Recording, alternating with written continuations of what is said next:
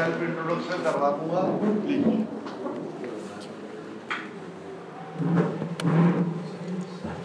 आप सभी लोगों को बहुत बहुत प्रणाम करता हूँ। गोविंद जी से तीन चार महीने पहले मुलाकात हुई थी।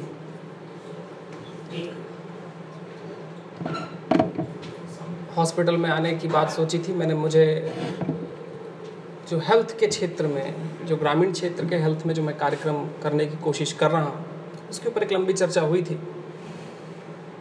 कुछ विषय बना कि ज़रूर एक बार विज़िट करूँगा तो मुझे तो मैं कल शाम को ही पता लगा कि मुझे कुछ कहना भी है। आजकल कहने वाले लोग बहुत हो गए हैं। शिक्षाएँ खूब चल रही हैं। अमल बहुत कम है। जो कहा जा रहा है, वो तो अटूट कहा जा रहा है। मतलब मेरे देखने में आई कि जब से छपाई इस देश में सस्ती हो गई, हमने कुछ भी कहा है, कुछ भी लिखा है, शब्द ज़्यादा हो चुके हैं, इंसान कम। उन शब्दों के ऊपर काम करने वाले लोग बहुत मैं कोशिश करता हूँ कि अब अब धर्म और आध्यात्म का जो एक क्षेत्र है वो धर्म को पंथों से मत लीजिएगा। धर्म बहुत अलग बात है। धर्म और आध्यात्म के क्षेत्र में अब क्या हो गया है? जैसा उदार जी ने कहा कि स्वामी शब्द। एक ज़माने में जब एक स्वामी शब्द लिया जाता था तो लोग अपने जिस आसन पर बैठे होते थे, वहाँ से खड़े हो जाते थे। जब कोई भगवे में दिखाई देता था, सफ़ेद वस्त्रों में दिखाई देता था, लाल वस्त्रों में दिखाई देता था, कोई भी वस्त्र रहे हो। कभी परिचय देने की आवश्यकता नहीं होती थी। परिचय अपने आप पहुँच जाता था। ये देश कहीं सौ पाँच सौ सालों में कहीं दूर गया है और सौ पाँच सौ साल नहीं, एक बहुत अच्छा नाटक है कालिदास जी का। कभी अगर पढ़ने को मिले तो पढ़िएगा। हास्य चूड़ामणि उसका नाम है। उसको इस देश के कुछ अच्छे नाटककार उन्होंने भी उसको चुना नाटक बनाने के लिए। वो लगभग 900 साल पहले जो बात कर रहे थे वो कहीं अभी भी दिखाई देती है। लेकिन मेरा सोचना ये रहा कि धर्म और आध्यात्म का एक बहुत बड़ा काम रहा है कि जीवन में हमेशा चिंगारी देता रहा है इग्नाइट करता रहा है। जब तक हम लाइफ में ज़िंदगी में इग्नाइट होते रहेंगे इग्नाइटेड होते रहेंगे तब तब तक कुछ ना कुछ चलता रहेगा। एनीवे anyway, मुझे कहा गया कि मैं स्पिरिचुअलिटी फॉर हेल्थ पर थोड़ी सी बात करूँ। मुझे जो स्पिरिचुअलिटी और हेल्थ पर बहुत बड़ा विषय है ये। हेल्थ अपने आप में बहुत बड़ा विषय है। और स्पिरिचुअलिटी तो जीवन ही है लाइफ ही है। खैर, साढ़े बारह के आसपास कहीं जाना है तो मैं थोड़ा सा लूँगा। पच्चीस तीस मिनट के समय के लिए कुछ कहूँगा। और अगेन कह रहा हूँ कि एक एक बात इस देश में मैं हर जगह कहने की कोशिश करता हूँ, सब जगह, पूरे विश्व में। खैर, उसको यूरोप ने तो बहुत स्वीकारा है। यूरोप ने शायद भारत के मुख्य सवालों को बहुत स्वीकारा है। अमेरिका ने बहुत स्वीकारा है। लेकिन भारत अपने कुछ मुख्य सवालों से बहुत पीछे है। अध्यात्म का एक जो बहुत महीन अर्थ होता है, वो अर्थ होता है प्रश्न करने की हमारी क्षमता द कैपेसिटी टू क्वेश्चन जब तक हम अपने प्रश्न करने की क्षमता रखते हैं, तब तक हम आध्यात्मिक बचे रहते हैं। भारत ने प्रश्न करने कुछ कम किए थे। ये प्रश्न हमारे जो हो गए, बड़े गौण हो गए। I mean somewhere they don't denote the question itself तो मुझे लगता है कि मेरी बात को, किसी भी बात को न तो स्वीकार करने का प्रश्न है, न उसे अपने पास रखने का प्रश्न है। अगर लगे कि कुछ बातें हैं जिनको हम आगे ले जा सकते हैं so then they make sense अगर हम उनको आगे नहीं ले जा सकते don't make any sense just put it in the garbage doesn't make any sense हम लोगों ने ना एक बहुत अच्छी बात कृष्णमूर्ति जी कहा करते थे सिद्धू कृष्णमूर्ति जी। वो कहा करते थे क्योंकि भारत का इतिहास बहुत लंबा है हज़ारों सालों का है तो हमारा कचरा भी बहुत ज़्यादा है हज़ारों सालों का कचरा भी है। वो सारा कचरा हम लोग कर चलते रहते हैं। तो अब ज़रूरत है कि हम कचरे थोड़ा निकालने शुरू करें। चलिए थोड़ी सी बात मैं करूँगा स्पिरिचुअलिटी और हेल्थ पर। ठीक है सवा बारह तक ले लेता हूँ। एक छोटी सी कहानी से बात शुरू करता हूँ। एक बार क्या हुआ कि बहुत दूर कहीं एकांत में गाँव था। गाँव में एक फकीर, एक संत चलता फिरता पहुँचा। सैकड़ों किलोमीटर की यात्रा हो गई थी, तब वो गाँव में पहुँचा था। और उसे अंदाज़ा भी नहीं था कि यहाँ कोई गाँव है। वो तो अपनी साधना के पर्पज से कहीं ज़िंदगी में कुछ खोजने के लिए वहाँ से गुजर रहा था। गाँव पहुँचता है, देखता है कि 25-50 घरों की बस्तियाँ हैं। लोग ज़िंदगी में कुछ कर रहे हैं। उसे भी अच्छा लगता है। वो गाँव घूमता है तो उस गाँव में एक बहुत प्राचीन, उसे प्रार्थना का एक स्थल दिखाई देता है। उसको लगता है, जब प्रार्थना का स्थल है तो गाँव बड़ा समृद्ध होगा। कुछ बहुत अच्छा इस गाँव में हो रहा हो। लेकिन जब गाँव की दशा देखता है तो उसे समझ में नहीं आता कि हुआ क्या है। प्रार्थना का स्थल तो बहुत समृद्ध है, बहुत उचित कलाकारी है, बहुत अच्छा आर्किटेक्चर है। लेकिन जब गाँव की हालत देखता है तो उसे समझ में नहीं आता है।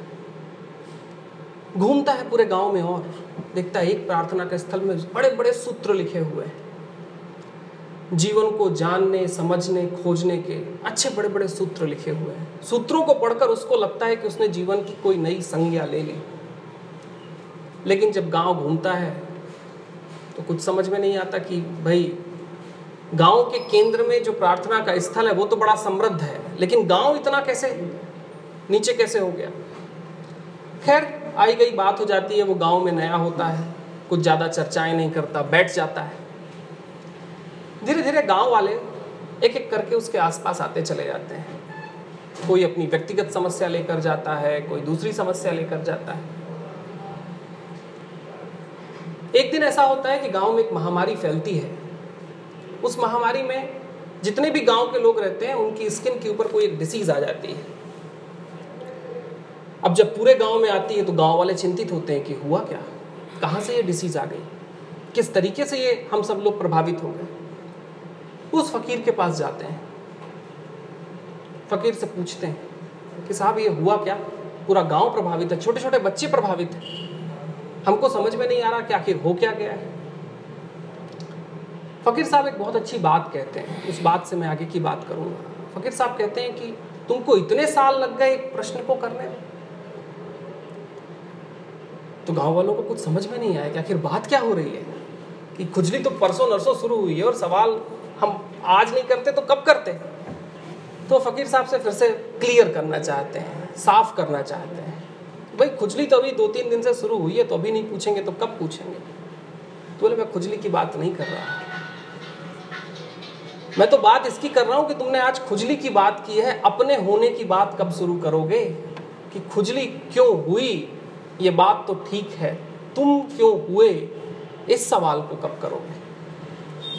तब गाँव वालों को थोड़ा अचंभा लगता है, बोले, कहाँ की बात कर रहे हैं आप? हम खुजली की बात लेकर आए हैं और आप बात कर रहे हैं कि हम क्यों हुए? तो फकीर एक दूसरी बड़ी बात करते हैं। वो बात गाँव वालों के कितने समझ में आई, मुझे तो पता नहीं, लेकिन मेरे समझ में बहुत आई। फ़कीर साहब एक दूसरी बड़ी अच्छी बात करते हैं। वो कहते हैं कि, जिस प्रांगण में आज तुम बैठे हो, जिस गाँव में आज तुम बैठे हो, चलो छोड़ दो कि तुम क्यों हुए? इसको जानने की कोई ज़रूरत नहीं। लेकिन तुम यहाँ तक पहुँचे कैसे? जहाँ दूर दूर तक कोई आबादी नहीं है, कोई जनसंख्या नहीं है, वहाँ तक तुम पहुँचे क्यों? कैसे तुम्हारा आना हुआ? तब गाँव का एक बड़ा अच्छा एक बुज़ुर्ग व्यक्ति था, वो खड़ा हुआ। उसने संत साहब से एक बात की। उसने बोला, साहब, ये चिंतन तो हम सैकड़ों सालों से, मैं कम से कम करने की कोशिश कर रहा था कि आखिर हम यहाँ तक आए क्यों? जहाँ दूर दूर तक कोई आबादी नहीं है, उसके बाद ये गाँव कैसे बस गया? मैं लगातार उस प्रश्न को सोचता था। फकीर साहब ने एक बहुत अच्छी बात फिर से कही। संत जी ने एक अच्छी बात कही, उन्होंने बोला कि जीवन में जब तक हमारे मूल प्रश्न जीवित रहते हैं, हम जीवित रहते हैं। जो हमारे ऑथेंटिक हमारी क्वेश्चनिंग है, जब तक वो रहती है, तब तक हम रहते हैं। जिस दिन हमारी ऑथेंटिक क्वेश्चनिंग खो जाती है, हम खो जाते हैं। एक बहुत अच्छी बात है कि लोग अक्सर जब भी आध्यात्म की बात होती है, आखिर आध्यात्म क्या है? स्पिरिचुअलिटी फॉर हेल्थ तो हम बहुत दूर पे जाएँगे। Spirituality what is spirituality what is what does it mean being spiritual मैं थोड़ा उसको हिंदी में लूँगा। आध्यात्म कहूँगा क्योंकि आध्यात्म से ज़्यादा समझ में आएगा। आखिर आध्यात्म क्या है? क्यों है? मैं कोई पंथ की बात नहीं कर रहा। आध्यात्म का क्या अर्थ है? पंथ में तो हम कहीं के हो सकते हैं? किसी भी विश्वास, किसी भी दायरे में हम आ सकते हैं। कोई किसी को भी पूछ सकता है, किसी भी सिस्टम में यकीन कर सकता है। लेकिन आध्यात्म का क्या अर्थ है? मैं समझता हूँ कि जब जब हम अपने जीवन को खोजने के लिए आगे निकलते हैं। जब जब अपने जीवन को खोजने के लिए आगे बढ़ते हैं और सोचते हैं कि हम आखिर हैं तो क्यों हैं? हमारे होने का पर्याय क्यों है? हम क्यों आखिर हुए हम अगर डॉक्टर बने तो क्यों बने? हम किसी हॉस्पिटल में आकर मरीज़ बने तो क्यों बने? हम अगर किसी घर पे गए तो क्यों गए? जब हम प्रश्न करते हैं, सवाल करते हैं और सवालों को जब हम लेकर जो यात्रा करते हैं, उस यात्रा का नाम होता है आध्यात्म। एक बड़ी अच्छी बात है, जब भी हम इस देश में धर्म की कोई बात करते हैं तो अक्सर उसे पंथों से जोड़ा जाता है। मैं धर्म की बात करूँगा, पंथों की बात नहीं करूँगा। मार्ग तो बहुत सारे हैं। बहुत सारे मार्गों से लोग आध्यात्मिक हुए हैं। मज़ेदार घटना यह है कि जिन्हें हम ईश्वर बनाकर पूजते हैं वो आध्यात्मिक हुए थे। उन्होंने जीवन को समझने के लिए कहीं पर कोई यात्रा की थी। जब उस यात्रा की तो जिन जिन रीतियों से यात्रा की, उन रीतियों को बनाते हुए कहीं कोई एक पंथ बन गया। कहीं कोई कृष्ण जी को मानने लगा, कहीं कोई राम जी को मानने लगा, कहीं कोई शिव जी की भक्ति में गया, कहीं कोई बुद्ध जी की भक्ति में गया, कहीं कोई महावीर जी की भक्ति में गया। जो लोग आध्यात्मिक हुए, उनके पीछे से कहीं पंथ तैयार हुए। कहीं उनके पीछे से चलने की कोई प्रेरणा तैयार हुई। असल में आध्यात्म वो है जहाँ हम जीवन के, अपने जीवन के संबंध में, अपने होने के संबंध में, जब हम कुछ खोजना शुरू करते हैं, जब हम डिस्कवरी करना शुरू करते हैं तो उस यात्रा का नाम हो जाता है स्पिरिचुअलिटी असल में एक, आजकल क्या हो गया एक बहुत अच्छी बात कई बार मेरे को स्कूलों में दिखाई देती है, साथ में जो भारत के जो इंटरनेशनल स्कूल्स हैं, उनमें और वेस्ट में तो काफ़ी ज़्यादा है। कि आज लोगों से पूछा जाए कि आर यू रिलीजियस और आर यू स्पिरिचुअल कि आप धर्म नहीं लाऊँगा, धर्म बहुत दूसरी बात है। कि आप किसी पंथ में यकीन करते हैं या आप आध्यात्मिक हैं।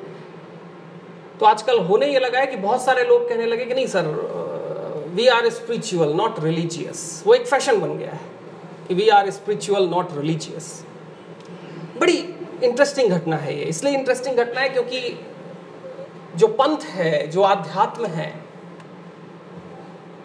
पंथ का हमेशा जो आकर्षण होता है, जो किसी भी व्यक्ति में होगा, जो किसी भी पंथ के विशेष व्यक्ति में होगा, उसका आकर्षण असल में दोनों के बीच की एक धूरिया है। इस बात का इस विषय से कोई लेना देना नहीं है, लेकिन मुझे कहना पड़ता है कि कई बार ऐसा होता है। मैं भी एक बड़ी इंटरेस्टिंग घटना हुई थी। मैं कुंभ में था। कुंभ से दो दिन के लिए मुझे जर्मनी जाना था। मैं निकल रहा था। तो जिस फ़्लाइट में मैं था, उस फ़्लाइट में ही कुछ लोग ऐसे थे जो कुंभ में नहाने के लिए आए थे। और इंटरेस्टिंग घटना हुई कि वो बाजू वाले कैंप में आए हुए थे। वहाँ पर पूरे शिष्टाचार के साथ वो लोटे, पलोटे, जो भी करना था सब कुछ किए। और जब उज्जैन के इंदौर के एयरपोर्ट पहुँचे तो एयरपोर्ट पहुँचने के बाद सबसे पहले माथे से टिला कटाई सबसे पहले हाथ ऐसे कवर किया।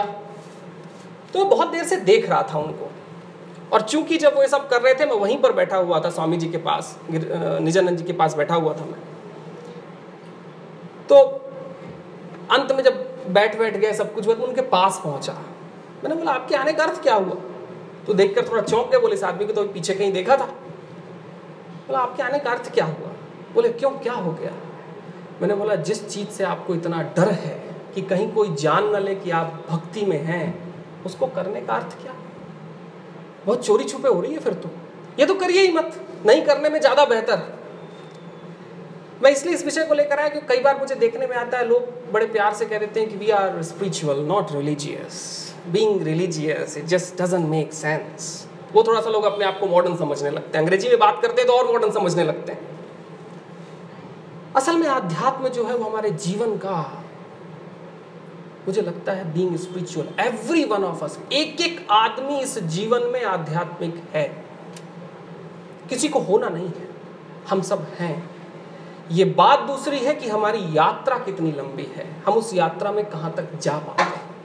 हम कितना आगे बढ़ पाते हैं? हम जीवन से कौन कौन से सवाल कर पाते हैं? असल में ये जो है ना, पूरा का पूरा जिसे हम संसार कहते हैं इस इस देश की कम से कम जो कंप्लीट इंटेलिजेंस था, जो एक कलेक्टिव इंटेलिजेंस था, वो इस संसार के विरोध में कभी खड़ा नहीं हुआ। अगर कोई समझता है कि भारत के जितने पंथ मूलक लोग रहे हैं, अगर वो संसार के विरोध में रहे तो गलत है। वो कभी संसार के विरोध में नहीं रहे। उनका एक आशय ज़रूर था कि जिस संसार में हो, जरा उस संसार से प्रश्न तो करो कि तुम्हारे यहाँ पर होने का कारण क्या है? तुम आखिर यहाँ तक पहुँचे क्यों? जो भी, जो जहाँ पर भी है।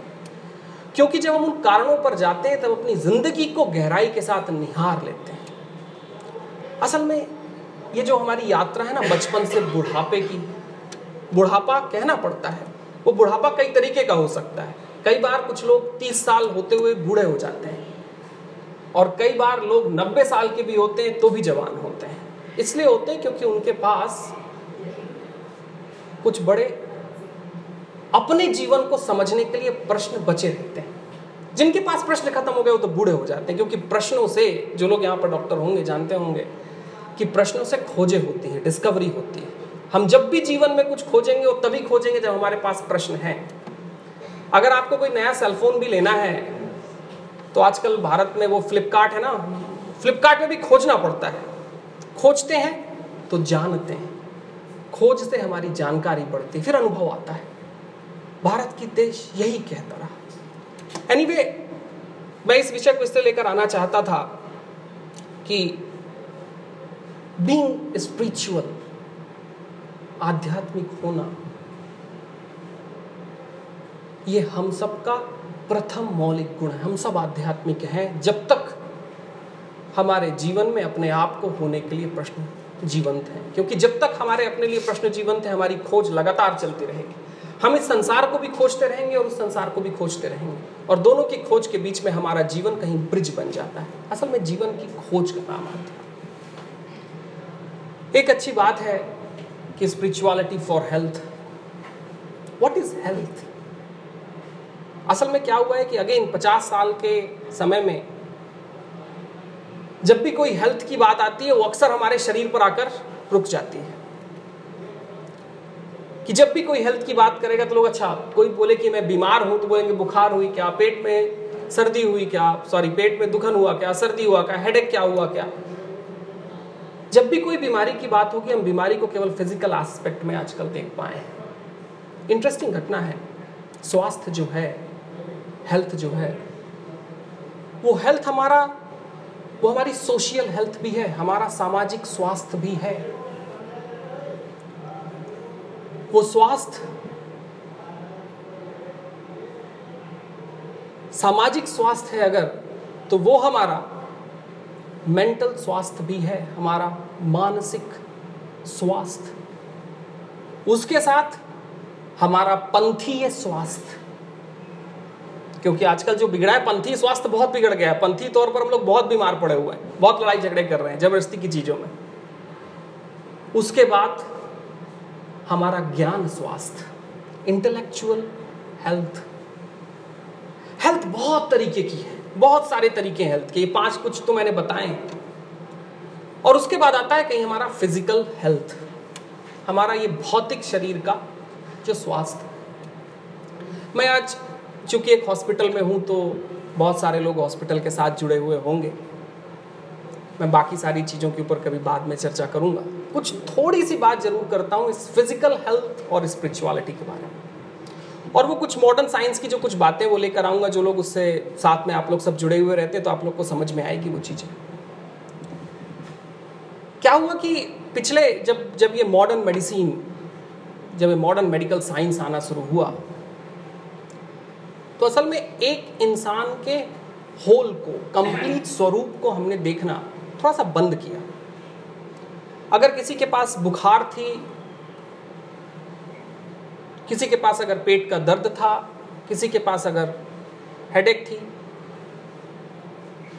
तो हम उस व्यक्ति को कंप्लीट तौर पर नहीं देख पाए। हमने केवल उसका इलाज किया या तो फिर हम उसको केवल बुखार की दवाई दे दिए, कहीं हेडेक की दवाई दे दिए, कहीं कुछ कर दिए, कहीं कुछ कर दिए। एक बहुत अच्छा आप लोगों ने पता नहीं नाम सुना कि नहीं सुना, विक्टर कैरनल हुए थे, एक बहुत बड़े साइकोलॉजिस्ट थे, जिन्होंने कॉन्सेंट्रेशन कैंप में अपना पूरा उनका बहुत सारा समय वहाँ पर गया था उन्होंने एक बात कही थी, मुझे बहुत अच्छी लगती है, वो डॉक्टरों के साथ मैं ज़रूर शेयर करना चाहूँगा उन्होंने एक बात कही थी, एक एक शब्द उन्होंने लिखा था कि one of the worst kind of suffering is that suffering where we do not know why we are suffering.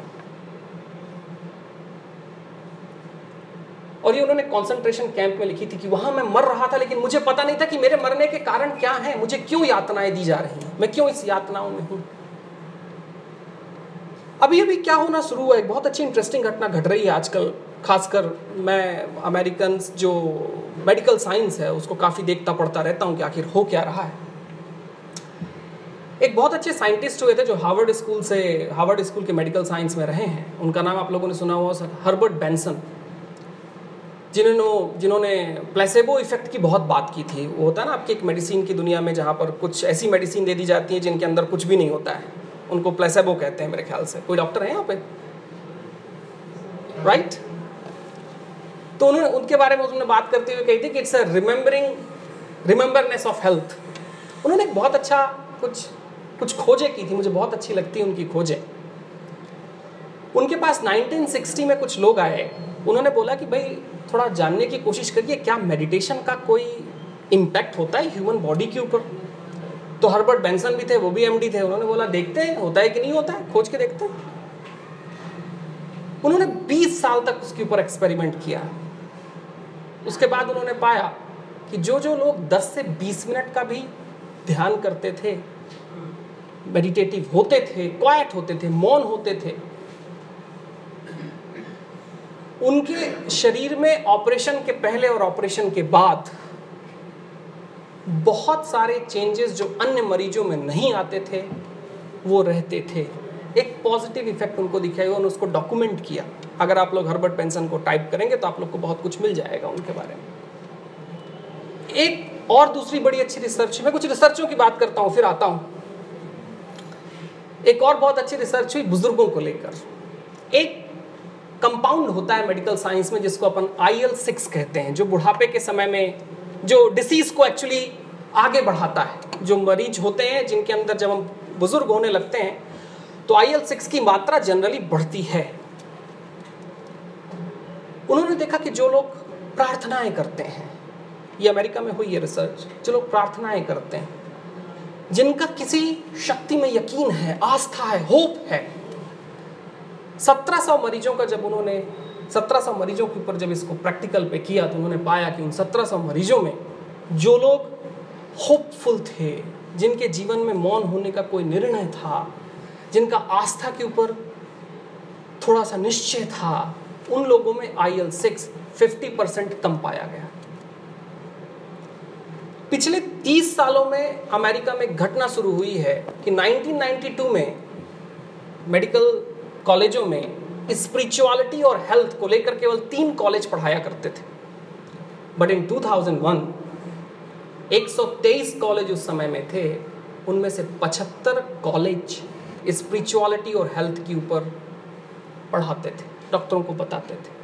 और इंटरेस्टिंग घटना कि जो जॉर्ज वॉशिंगटन मेडिकल कॉलेज है one of the very good I mean pioneering in the sense of medical science वो पूरे चार साल तक स्पिरिचुअलिटी का विषय उनको पढ़ाता है।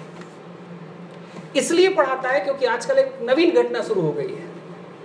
आज डॉक्टरों के साथ कहा जाता है, अमेरिका में जब मैं वहाँ पर बीमार होता था, या मुझे डॉक्टरों के पास जाना होता था तो सबसे पहले मेरे सवाल करते थे कि what kind of belief you have आप किसमें यकीन करते हैं? आपका ईश्वर में यकीन है कि नहीं है?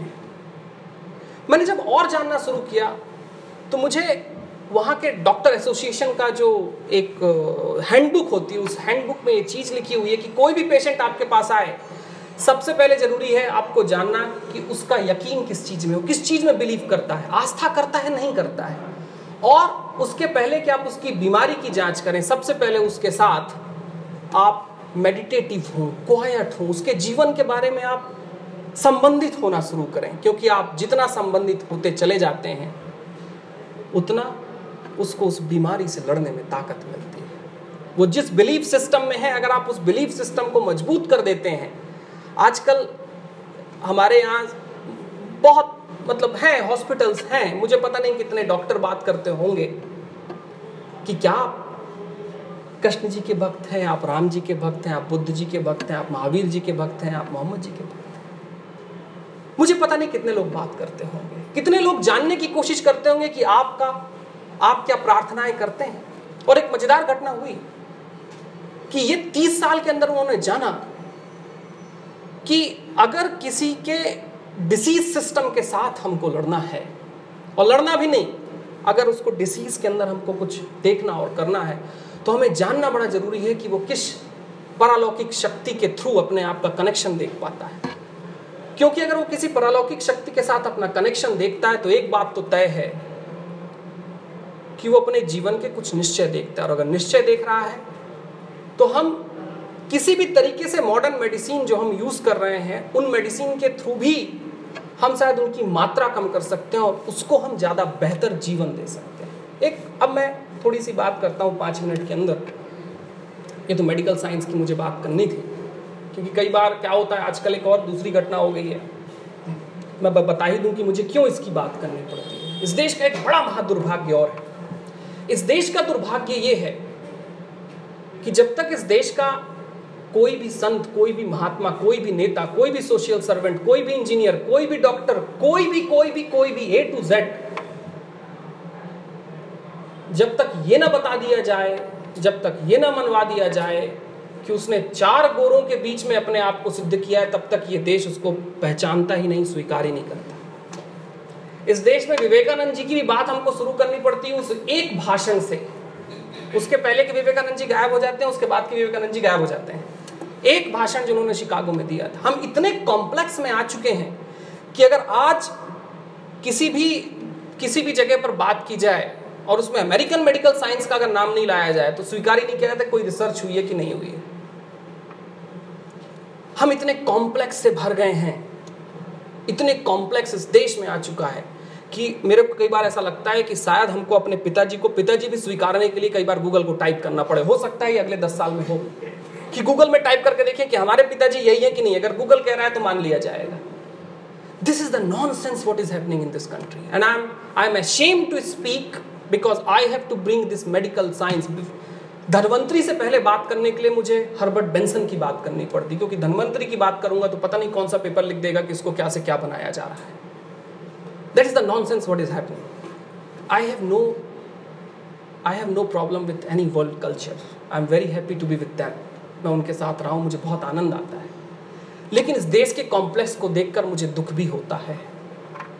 इसलिए दुख होता है क्योंकि हम अपनी चीज़ों को जब तक कोई दूसरा ना कह दे, तब तक उसे हम स्वीकार नहीं करते कोई दूसरा कह दिया तो हम स्वीकार कर लेते हैं।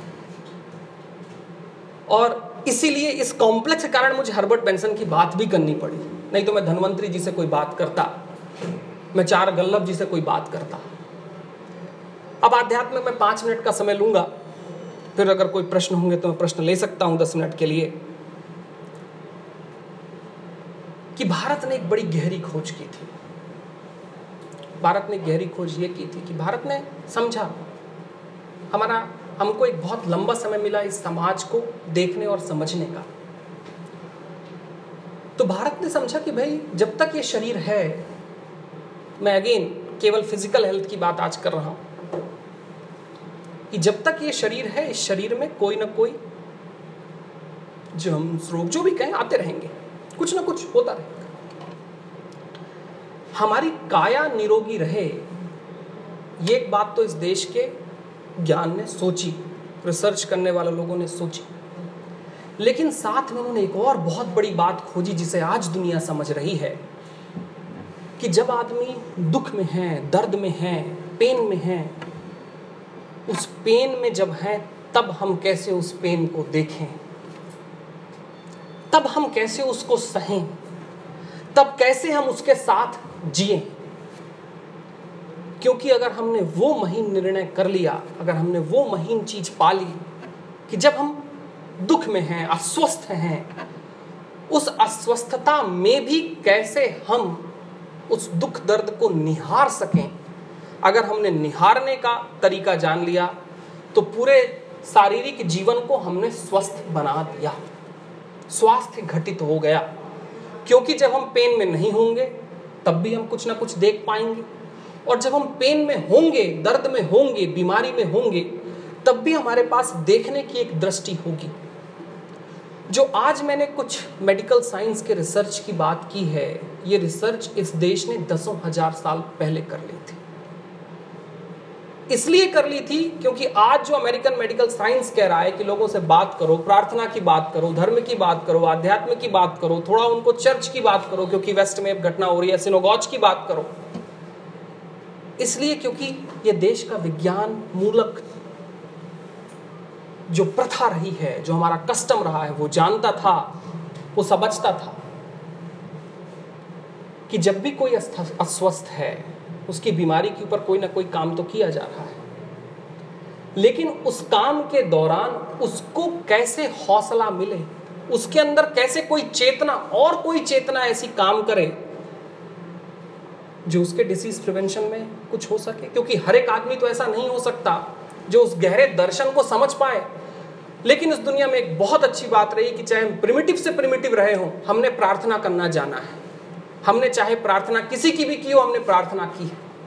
हम प्रिमिटिव से प्रिमिटिव हो जाएँ और अच्छे से अच्छे कुछ भी बन जाएँ। एक बात उसमें रही है कि हमने मौन होना जाना है। जो प्रिमिटिव रहे हैं, वो भी मौन होते थे। जो बड़े से बड़े, कोई बहुत से बहुत ज्ञानी, विज्ञानी हो जाए, वो भी मौन होना जानता है। इस देश ने जाना था कि हमारा प्रिमिटिव से प्रिमिटिव व्यक्ति भी हो, वो भी कहीं किसी शक्ति में आस्था में जिसने इस जीवन को गढ़ित किया, उसको स्वीकारना जानता है और साथ में जो नास्तिक हो, वो भी जानता है कि किसी ने गढ़ा तो है। अब वो भगवान हो ना हो, दूसरी बात है। घटना यह है कि इस फ़िज़िकल हेल्थ में जो हमारे शरीर का स्वास्थ्य है उस शरीर के स्वास्थ्य में जब अध्यात्म जुड़ जाता है, मौन जुड़ जाता है, प्रार्थनाएँ जुड़ जाती हैं, हमारी बिलीफ सिस्टम जुड़ जाता है। हम किसके प्रति, किस आकर्षण से जाते हैं? तो एक बात बड़ी इंटरेस्टिंग होती है, एक अच्छी बात मुझे और ध्यान आई कि अमेरिकन पेन सोसाइटी हमें अगेन मुझे कहना पड़ रहा है ashamed to say but this is what people would remember कि अमेरिकन पेन सोसाइटी ने एक रिसर्च की प्लेसेबो के ऊपर अगेन उन्होंने पाया कि प्लेसेबो जो कुछ मेडिसिन होती हैं जो मैंने आपको बताया, वो कुछ लोगों को दी गई। और उनमें कुछ भी नहीं था और वो गहरे हेडक में थे। उनको बोला गया, केवल प्रार्थनाएँ कीजिए और साथ में ये प्लेसेबो वाली मेडिसिन है। उन्होंने पाया कि उनमें से 35 परसेंट लोग का हेडेक ठीक हो जाता है लेजीनेस कम हो जाता है डिप्रेशन कम हो जाता है, सब कुछ। और दूसरी घटना हुई। कुछ लोगों को वही मेडिसिन दी और बोला गया प्रार्थनाएँ नहीं करना है। उन्हें प्रार्थनाओं के बारे में कुछ बताया ही नहीं गया। और जाना कि उनका हेडेक वैसे बना रहता है, उनका डिप्रेशन वैसे बना रहता है। तो उन्होंने जाना कि प्रार्थनाओं में कहीं अपने आप को किसी दूसरे के दे देने में कहीं कुछ ऐसा है जो भी भी मॉडर्न साइंस को डिस्कवर करना है, जानना है। मैं में सिर्फ़ एक छोटी सी बात और कहूँगा। लास्ट कि जीवन बड़ा विशाल है। हम जिसे आज जानते हैं कि हम जान रहे हैं, वो जानना इतना कमतर है कि जो बाकी बचा हुआ है, वो अंतहीन है। और जब तक हम मौजूद रहेंगे, तब तक हम जितना जानेंगे, अपने बाहर के ज्ञान से वो हमेशा कमतर ही होगा। लेकिन एक दूसरी घटना ज़रूर होती है, जिस समय अपने अंदर को हम बाहर से जोड़ लेते हैं, तब जानने के लिए कुछ नहीं बचता, क्योंकि जो बाहर है और जो अंदर है, वो एक हो जाता है। शायद इसी एक को महावीर जी ने कहा था कि परमात्मा है। शायद बुद्ध जी ने शायद उसी को कहा था कि ये बुद्धत्व है। शायद भारत की परंपरा ने शायद उसी को कहा था कि ईश्वर है। और जिन लोगों ने इन सब पर विश्वास नहीं किया, उन लोगों ने कहा था कि शायद यही महाज्ञान है। हम सब इस महाज्ञान की ओर बढ़ें। यही एक प्रार्थना ईश्वर से है। और आप सभी लोगों ने इतने देर तक मौन के साथ मुझे सुना आपके मौन को प्रणाम करता हूँ। Uh,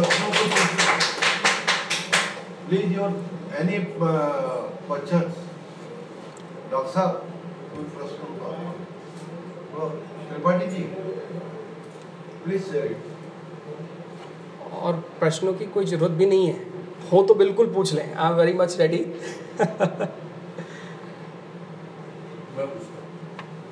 स्थिर प्रज्ञ साक्षी भाव या समता, इसके ऊपर कुछ या अस्तित्व से अगेन शब्द बहुत बड़े हो जाते हैं। कई बार शब्द इतने बड़े हो गए हैं कि उनकी मीनिंग मीनिंग जो है उससे ज़्यादा बड़ी हो गई है। कुछ शब्द ऐसे हो गए हैं कि वो शब्द हमारे सामने आते बोले रे तो बहुत दूर की बात है। बहुत मतलब शब्द बहुत ज़्यादा बड़े हो गए मैं उन शब्दों को थोड़ा सा, शब्दों को कमज़ोर नहीं करूँगा। लेकिन मैं इसलिए इस बात को कह रहा हूँ क्योंकि ये जो कई बार क्या होता है, जब मैं ध्यान के कार्यक्रमों में जाता हूँ तो ध्यान के कार्यक्रमों में कुछ पार्टिसिपेंट्स होते हैं, वो सबसे पहले, अब तो बहुत लोगों ने जान गए हैं कि मैं कैसे, किन सवालों को मैं बहुत नकार देता हूँ। तो पूछते नहीं हैं और चूँकि मेरी उम्र कम है तो लोग बहुत प्यार के साथ पूछ लेते हैं, मुझे आनंद भी आता है। इस उम्र का एक मज़ा मुझे आता है कि दाढ़ी वाड़ी नहीं है, कुछ भी नहीं तो लोग बहुत फ्री महसूस करते हैं आई फील वेरी हैप्पी बहुत मुझे आनंद आता है। तो लोग पूछते थे, बोले साहब, समाधि होगी क्या? अब वो पहली बार दूसरी बार, तीसरी बार करने आते थे, बोले, समाधि होती है क्या? मैंने बोला, आज तक किसी को हुई है क्या? तो लोग और परेशान हो जाते थे, बोले, साहब, आप ध्यान के लिए और बोला, नहीं, आप किसी को हुई है तो मुझे बता दें। और जिसको हुई है, अगर कोई भी बताने वाला है तो तो बड़ी इंटरेस्टिंग घटना हो गई, क्योंकि जिसको हो गई है, वो बता रहे थे तो बड़ी महत्वपूर्ण घटना हो गई। खैर, ये सवाल अब चले गए, अब लोग मुझसे पूछते नहीं जानते हैं कि किस तरीके की चीज़ें होती हैं। है क्या कि ये जो शब्द है ना, स्थिर प्रज्ञ ये हमारी समाचेतना, समाधि, परम ज्ञान। मैं इनको थोड़ा सा ऐसा करता हूँ कि हम सबके ना अंदर आ सके। नहीं तो कई बार ऐसा होता है कि हम ईश्वर के समक्ष जाते हैं, मैं एक चीज़ इस देश में बड़ी मानता रहा, जो इस देश की बहुत बहुत बड़ी बात, बहुत अच्छी खोज रही। इस देश ने एक बात स्वीकारी और हर एक मार्ग ने स्वीकारी। इस देश से निकलने वाले एक एक मार्ग ने इस बात को स्वीकारी कि शायद नर से नर नर से नारायण की जो यात्रा है वो यात्रा संभव है। इसलिए इस देश ने कहा कि कण कण में परमात्मा है, हम सब में परमात्मा है। ये और कोई सोच नहीं सका। बाकी सबने तो शरीर को दूषित माना, इसको दूषित माना, यहाँ किया, वहाँ किया। हमने बोला, नहीं, एक एक व्यक्ति ईश्वर का प्रतिरूप ही है। प्रकट हो, न हो, लेकिन वो है। जब प्रकट हो जाता है, तब उसे हम कोई एक नाम दे देते हैं, कोई एक निश्चय कर देते हैं। असल में है क्या कि जीवन एक गहरी, लंबी यात्रा है। मैंने आपको कहा कि एक लंबी यात्रा है। कुछ इस जीवन की है, कुछ पहले की है, कुछ होने वाली।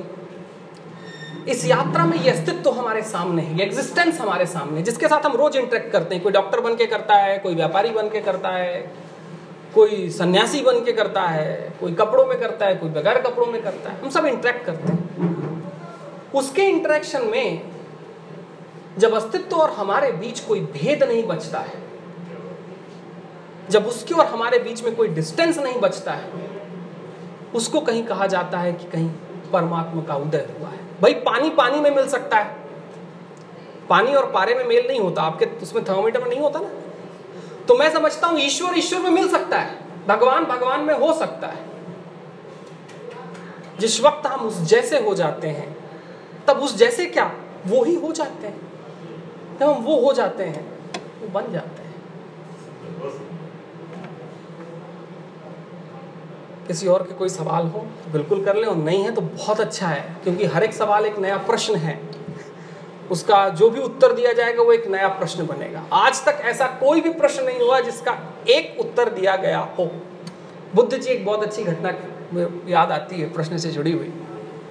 बुद्ध जी एक बार कहीं बैठे हुए थे उनके पास कुछ राजा लोग आए, कुछ प्रश्न किए।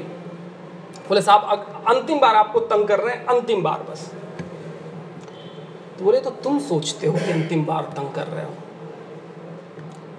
मैं जो उत्तर दूँगा, उस उत्तर से पचास और सवाल पैदा होंगे। क्योंकि जिस वक्त मैंने तुम्हें कोई ऐसा उत्तर दे दिया जिसके बाद का कोई प्रश्न नहीं है, समझना कि वो उत्तर बहुत कमज़ोर है। उत्तर तो तब मज़बूत है जब वो हर एक उत्तर से दस और नए सवाल पैदा करते हैं, क्योंकि उन्हीं सवालों की श्रृंखला से तो हम जन्मे हैं। हमारा विस्तार हुआ है। जिस वक्त इस संसार में खोजें रुक जाती हैं, तब समझिएगा इस संसार मृत हो जाता है। और जब तक हम इस संसार को खोजते रहते हैं, तब तक ये संसार जीवंत होता है। तो जब तक हम खोजी हैं, तब तक हम भी जीवंत हैं। जिस दिन समझिए हमारी खोजें रुक गई तो चाहे मॉर्चरी में बाडी पड़ी हो या घर पे टीवी देख रही हो एक ही बराबर है। खोजें रुक गई एनीवे anyway, आप लोगों ने इतने देर तक मौन के साथ सुना आपके मौन को ज़रूर प्रणाम करता हूँ। बहुत अच्छी बात है। मैं एक बात कहता हूँ मैं दूसरी बात कहता हूँ कि मन को एकाग्र करने एक बहुत कि मन को एकाग्र किया जाएगा मैं इसलिए इस बात को लेकर आ रहा हूँ क्योंकि जब भी ध्यान की दुनिया में कोई व्यक्ति जाता है जब भी कोई ध्यान में प्रयोग करने भी आता है, मैं ध्यान को एक प्रयोग मानता हूँ। वो सबसे पहले एक सवाल करते हैं कि साहब, ये दिमाग ना बोला तुम उसकी परवाही छोड़ो ना। वो जो कर रहा है, उसको करने दो। आप क्या कर रहे हो? आप इसकी तरफ़ ध्यान रखो। होगा ये कि आप मौन में बैठेंगे, थोड़ी देर में आएगा कि यार वहाँ से सब्ज़ी लेकर आनी है। तीन मिनट के लिए दिमाग वहाँ चला जाएगा, पाँच मिनट के लिए चला जाएगा। लेकिन हमारा काम क्या है? वापस लेकर आना है। हम उसको जब तक वापस लेकर आते रहेंगे, क्योंकि वो तो वो एक मैकेनिकल है वो एक मैकेनिक्स है, वो चलती रहेगी। लेकिन हम उसको इतना बड़ा बना देते हैं कई बार। हम विचारों की बात इतनी ज़्यादा कर लेते हैं कि ध्यान और मौन कभी घटित नहीं हो पाता। मेरा सोचना ये है कि मौन होने के लिए, मौन में होने के लिए एकाग्र थोड़ा सा हटाइए। थोड़ा सा एक सेकंड के लिए उसको अलग कर दीजिए। मैं कहता हूँ कि हम मौन में बैठें, शांत हों। अपने आप को शांत करने की कोशिश करें, ध्यान में भी जाए भी नहीं, चलता है। मौन तो हूँ सबसे पहले। मौन होने में एक बात ज़रूर होगी, कहीं सब्ज़ी आएगी, कहीं पेट्रोल आएगा, कहीं बिजली आएगी, कहीं बच्चा आएगा। वो सब चीज़ें आएँगी। Let them come don't fight with them झगड़ा मत करिए। जितना झगड़ा जिससे आप करते हैं, आप उसको उतना बड़ा बना लेते हैं। वो सदैव मौजूद रहता है। वो जाएँगे सब्ज़ी लेने, आपका मन जाएगा सब्ज़ी लेने के लिए, लेकिन तुरंत ही ठटक के ख्याल आएगा, अरे, मैं तो मौन में बैठा हुआ था। वापस आ जाइए। बीस सेकंड तक आप और मौनशील होंगे। फिर आपका दिमाग आपको लेकर जाएगा, मन लेकर जाएगा कहीं ना कहीं पेट्रोल लेने के लिए। लेकिन पेट्रोल लेते लेते ख्याल आएगा, अरे, मैं तो मौन में बैठा था। बीस सेकंड मिले ये बीस बीस सेकेंड आपके इतने बड़े होते चले जाएँगे, इतने ज़्यादा लंबे होते चले जाएँगे कि फिर आप पेट्रोल लेने नहीं जाएँगे, सब्ज़ी लेने नहीं जाएँगे, बच्चों के पास नहीं जाएँगे। लेकिन जब तक उनके साथ झगड़ा करते रहेंगे, इनको कैसे पकड़ा जाए? तो आप क्या कर रहे हैं? आपने एक खेल शुरू कर दिया। आपने दो विरोधी तत्व वहाँ पर खड़े कर दिए। एक वो जो जाने वाला है, दूसरा जो उसको खींच कर लाने वाला है। यार, ये नहीं होना चाहिए। और मैं आपको एक घटना बताऊँ, आप इसको ट्राई कर लीजिएगा। अगर आप यहाँ से मान लीजिए अपने घर के पास जा रहे हैं और आप एक निश्चय कर लें कि मुझे कोई सिगरेट पीता हुआ आदमी नहीं देखना है, या मुझे कोई पान खाने वाला आदमी नहीं देखना है, होगा ये कि आपकी आँखें वहीं पर जाएँगी जहाँ कोई आदमी सिगरेट पी रहा होगा या पान खा रहा होगा। क्योंकि आपने उसके प्रति अपने आप को सचेत कर दिया। आपका दिमाग खड़ा हो गया उसके लिए कि नहीं नहीं देखना है तो जिसको नहीं देखना है, वो सबसे पहले दिखता है। जिसको नहीं देखना है, वो सबसे पहले दिखाई देगा क्योंकि हम उसको खींच लेते हैं, उसको हम तैयार कर देते हैं। तो वो एक गलती थोड़ी सी हो जाती है। मैं कहता हूँ कि जाइए ना बाज़ार। बाज़ार जाते जाते ख्याल आ जाएगा कि नहीं, वापस लौटना है। आ जाइए। वो 20-20 सेकंड आपके पाँच मिनट बनने लगेंगे, वो पाँच मिनट, पचास मिनट हो जाएँगे। और जब एक बार ये प्रक्रिया चल जाती है ना तो फिर पचास मिनट, पाँच घंटे कब हो जाते हैं, समझ में नहीं आता। वो अगले बीस सेकेंड ही मज़बूत है, बस। वो बीस सेकेंड फिर मल्टीप्लाई हो जाते हैं। तो इंस्टीड ऑफ़ उनको बड़ा करने के, उनको बिल्कुल रफा रफा कर दीजिए। सोचनी नहीं उसके बारे में